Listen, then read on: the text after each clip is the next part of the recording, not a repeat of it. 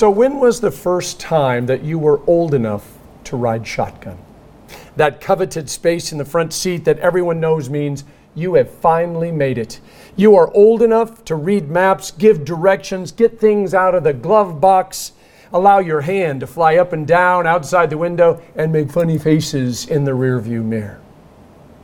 Now, as long as you're the only one old enough and cool enough, it's not a problem. But when your sister finally gets old enough, then you've got to make sure that the moment that your mom grabs the car keys or says, let's go, you yell, shotgun! Because everyone knows ties goes to the oldest. And if you ride shotgun on the way out, you get to ride shotgun on the way in. Oh, it's a terrible burden, but somebody has to do it. It's especially important to be quick with the claim of shotgun when you're in a youth group and the transportation is one of those 13 passenger vans. If you are not quick enough, if you are not loud enough, if you are not paying attention, you're going to wind up in the very last seat, which, by the way, is called the barf seat for a very good reason. Now, let's get back to our gospel lesson. If I'm given a choice between loving my neighbors and loving my enemies, I will always choose to love my enemies. You see, I can ignore my enemies. I can delete them from my social media accounts. I uh, can go places and just make sure that I'm not going anywhere where they might be. And by the way, if they're my enemies, I know that they are the enemies of my friends, which means I can say anything I want about them and not worry about getting in trouble.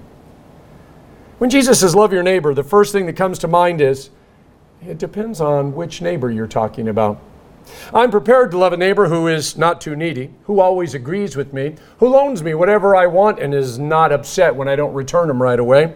I can love a neighbor who's a lot like me in the good ways and not at all like me in the not so good ways. Perhaps the greatest challenge is I expect everyone, including God, to love me because let's face it, I'm so lovable. But I'm not so sure anybody else is as lovable as I am. And so when it comes to Jesus, that creates a problem for me more than it does for them. Frederick Buechner, in his book Whistling in the Dark, said, If we are to love our neighbors before doing anything else, we must see our neighbors with our imagination as well as our eyes. Like artists, we must see not just their faces, but the life behind and within their faces. Love is the frame that we see them in. Every relationship both gives and receives power from the other person. It's not always good or bad, it's just part of that fabric that all relationships are made out of. Every relationship has expectations, spoken and unspoken, known and unknown. And with those expectations, you either give or take power. Now, in the best relationships, okay, the power is balanced by trust. Trust changes the focus of the power. Instead of power over, it becomes power to. In other words, instead of me having power over you, we now have power to, and then we can fill in the blank. So, why is this important? Well, power creates, but power also destroys. And rarely do we fully understand power. Spider Man's uncle said, With great power comes great responsibility. But the truth is, even a little bit of power comes with great responsibility because we have no idea what even our simplest and smallest choices and actions will do until it's too late. Many of us are fond of saying, you know, if I was king or queen, or, you know, if they would only let me be in charge. And deep down, we probably do want the right thing. We want to make a difference, we want to help people. But why is it that we think that we know more than everybody else, that, that we should be chosen above everybody else, that our plan, our way of doing things is best? I want you to think of your closest relationships. What's the level of trust? Do you have power over them or do they have power over you? Every relationship is built at least on one level of need. If there is nothing I bring to the relationship or if there is nothing that they bring to the relationship, then really there isn't much of a relationship. My doctor has power over me. The police officer that passed me on the H1 today, he has power over me. Um, the president, Congress, the Supreme Court, they all have power over me. The people who make my favorite kind of tea, uh, the farmer who provides hamburger, the woman crossing the street really, really slowly this morning, and the child who's crying, they all have power over me. But I also have power over them. And the question is whether we can find a way to turn that power from power over to power to. Back when we were allowed to get closer than six feet to each other, one of my favorite teaching tools was to go into a room before everybody else got there and put a big X on the floor and put it in a place that nobody could see it really clearly. When everybody came in, I said, All right, we're going to talk about power today. And I said, I just need a volunteer. And they would walk up and we link fingers. And then I said, All right, now this is a game. We're going to play the game to find out which one of us has power. I said, All right, start pushing, and whichever one of us pushes harder or is better at it, so they start pushing. But I give in. I let them push me wherever they want to go. At first, they're a little hesitant, but then when they realize that I'm going to put up no resistance, they start pushing harder. And you can see the smile on their face. They can't believe that they're able to move somebody as big as me as easily as they are. So after we've danced around the room a little bit, I finally say, All right, stop. We unhook fingers, and I say, All right, where was the power? And they go, Well, obviously with me. You weren't providing any resistance. I, I couldn't believe it. Obviously, you were letting me, but it, but it was okay because I had the power. And then I say, Look down. And when they look down, there's that X on the floor, right where I wanted them to go. And all of a sudden, they go, Oh, because they realized that even though they were the one pushing, looking like they were in control, I was the one who determined exactly where we were going to wind up. And then about one second later, they also get this look on their face, wondering how many times someone feigning powerlessness has actually got them to do exactly what they wanted them to do. We are two weeks away from Easter. If you've been following the gospel lessons, you know that things are going pretty good for Jesus and the disciples. The get behind me, Satan thing, well, it's behind them. More people are following Jesus. People are getting healed. I mean, the crowds are wild no matter where Jesus goes. They are lined up day in and day out because, let's face it, no one, no one has ever come and been able to do what Jesus does. Now, the religious leaders, they're getting madder and madder. And a few religious leaders, they're actually starting to break ranks. Even if they're coming to Jesus in the middle of the night, they're starting to realize, you've got something that I want. Now, if you were in investing, if you were looking at investing, Jesus Inc. is something that you would seriously consider because it looks like it's going to go big time any day now. Edwin Friedman wrote about family systems, how they work, how they get broken, and how they can get fixed. If you have a few minutes later today, look up his theory on self differentiated leadership. It's really not all that complicated, but look it up because it might help you with some things. See, boiling it down, Friedman advocated a non anxious self as opposed to an anxious non self that promotes integrity and prevents the disintegration of the system that the person is leading. Simply put, a great leader is non anxious and promotes integrity and is careful not to tear the system they are leading apart. Makes sense, right? All right, back to things going really well for Jesus and his disciples. Uh, Jesus must have failed his course on leadership at the seminary. Right when everything is going great, he turns to the 12 and he says, I got to go to Jerusalem, suffer, be crucified, and killed. Which was so shocking that I doubt that any of them really heard the part where he says, and then three days later, rise again. Jesus takes everyone's anxiety level up to 100. You can feel the entire system coming apart at the seams, and the result is all of them go into survival mode. Jesus overhears an argument about which disciple is greatest. The disciples are probably arguing over who's going to take over the ministry when Jesus is dead. Their emotions are raw. Peter got angry and he said, Come on, Jesus, we left everything for you. And Thomas, in a moment of resignation, goes, Yeah, we might as well go with him to Jerusalem and die with him. And the Jewish leaders, they're arguing about a woman who's been married seven times, and they want to know whose wife she's going to be in heaven, which just proves that they don't have a clue what's going on. And then there's James and John. While everyone else is panicking, they say, Quick question, Jesus. Can we have positions of authority on your right and your left in heaven? Now, as hockey great Wayne Gretzky said as he was quoting St. James, you miss 100% of the shots you don't take.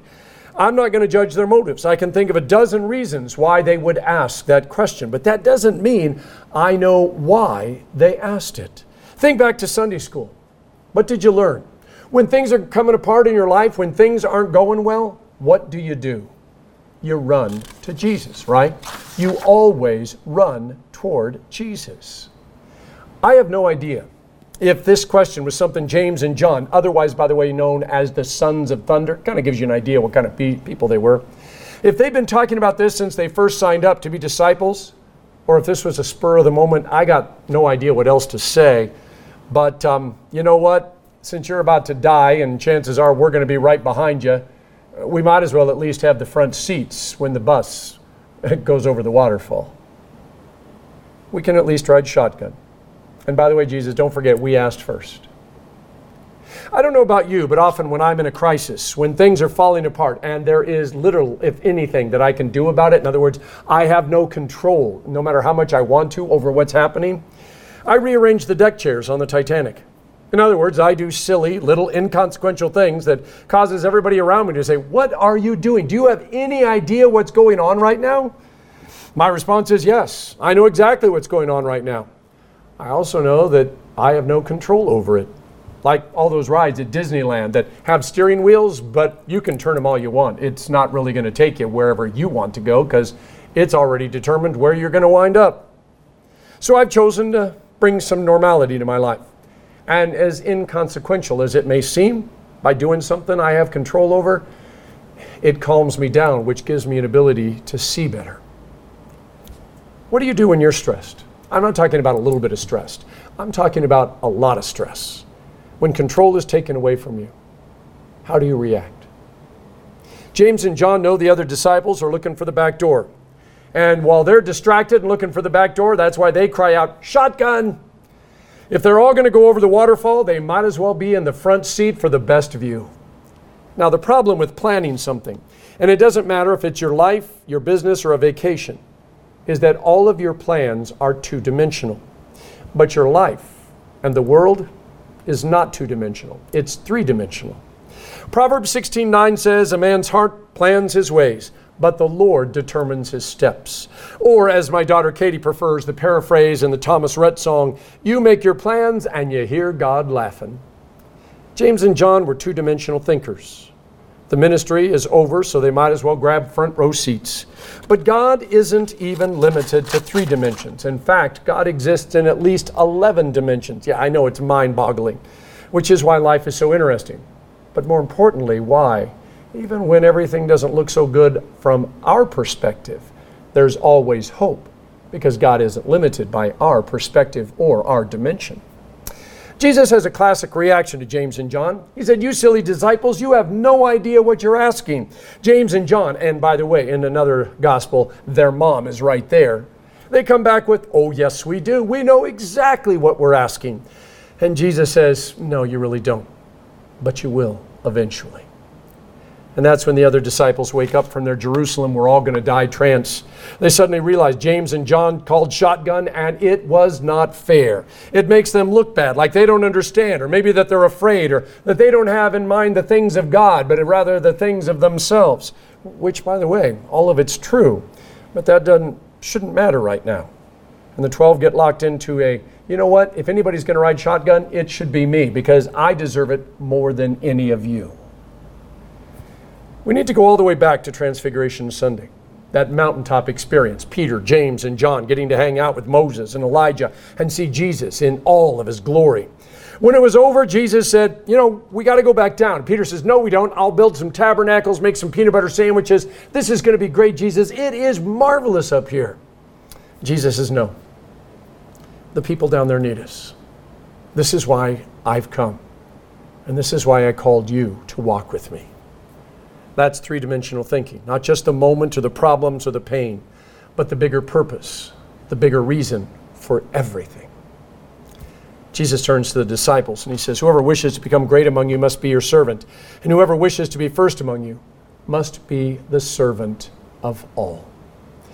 You could hear the hot air coming out of the I'm better than you balloons the disciples were all carrying around as they were campaigning for themselves. The Gottman Institute did some research on relationships that survive. And when they were done, this is what they discovered. When two or more people are facing incredible stress, over the top challenges, like your boss saying he's going to suffer, die, and get buried in a tomb, the one factor that almost always ensures the relationship will survive is if they turn toward one another rather than turn away from one another. You see, the easy route is always to turn away, to play the I get to ride shotgun because I'm better than you card. We might be going over the, the waterfall, but I'll have the best view. James and John turned away from the other apostles, who, by the way, were in the process of turning away from them. They all forgot not only who they were, but why they were there, why Jesus called them in the first place.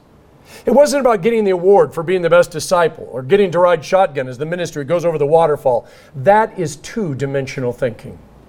And Jesus and heaven and the cross and eternity are beyond three dimensional thinking. Which is why instead of being scared or worried, this moment actually should be filled with excitement and anticipation. Yeah, Jesus, we see what's going on. We see that it's getting darker. We can't wait to see what you've got in mind because we know that's your specialty. When everything is dark and hopeless, nothing's impossible with you. Jesus reorients the disciples. Son of Man didn't come to be served, but to serve. And if you really want to be great, then learn to take care of people. Now, as we get closer to the cross and Good Friday and COVID 19 and whatever else is going on in our life, Jesus reorients us as well.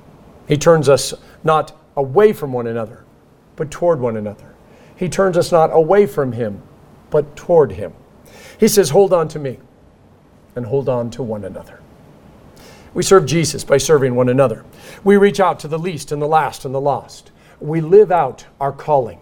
We do what we do best, and we pray each day that God will use us to do whatever needs to be done, even if at times we think it's below us, because there's a lot of pain and hurt and anger and sin in this world. And if God can use us to turn some of that around to make a difference in somebody's life, that's the best we could ask for. We were taking off from a gravel runway in Kivalina, Alaska. Now, we had a full load, weather was not great. The twin engine Navajo was built for this, but one rock into the propeller or failure to get up enough speed, and our trip would end before it actually started. Now, I usually flew with Dan up in the right seat, the co pilot seat. No, I'm not a pilot, but I got to wear the headset. I even occasionally got to fly. I got to look really cool, like I belonged up there. Yeah, and uh, that day, that day, sitting on the end of the gravel runway, Dan turned to me and he said, Mitch, I need you to get as far back in the plane as you can get. That way we can get the nose up quicker. That way we won't have to worry about the rocks dinging the propeller. But for that to happen, I need the tail to be heavier than the front. And so I need you to go as far back as you can. No headset, no looking important, no riding shotgun. Instead, I would be so far back in the plane that it would just be me and the cargo. It was there, by the way, that I discovered my spiritual gift of getting a plane off the ground quicker. Serve Jesus by serving one another even if it means flying all the way back with the cargo. In the days and weeks ahead, Jesus says, turn toward one another. But first, turn toward Him. Serve one another. Serve Him. Look up Luke 14:10 this week, by the way. It's a beautiful passage. Yeah, it's one that's a little scary, but I think you'll get to understand what Jesus meant. That's Luke chapter 14, verse 10. It's great advice for us in these last days of Lent. In the name of the Father, and of the Son, and of the Holy Spirit. Amen.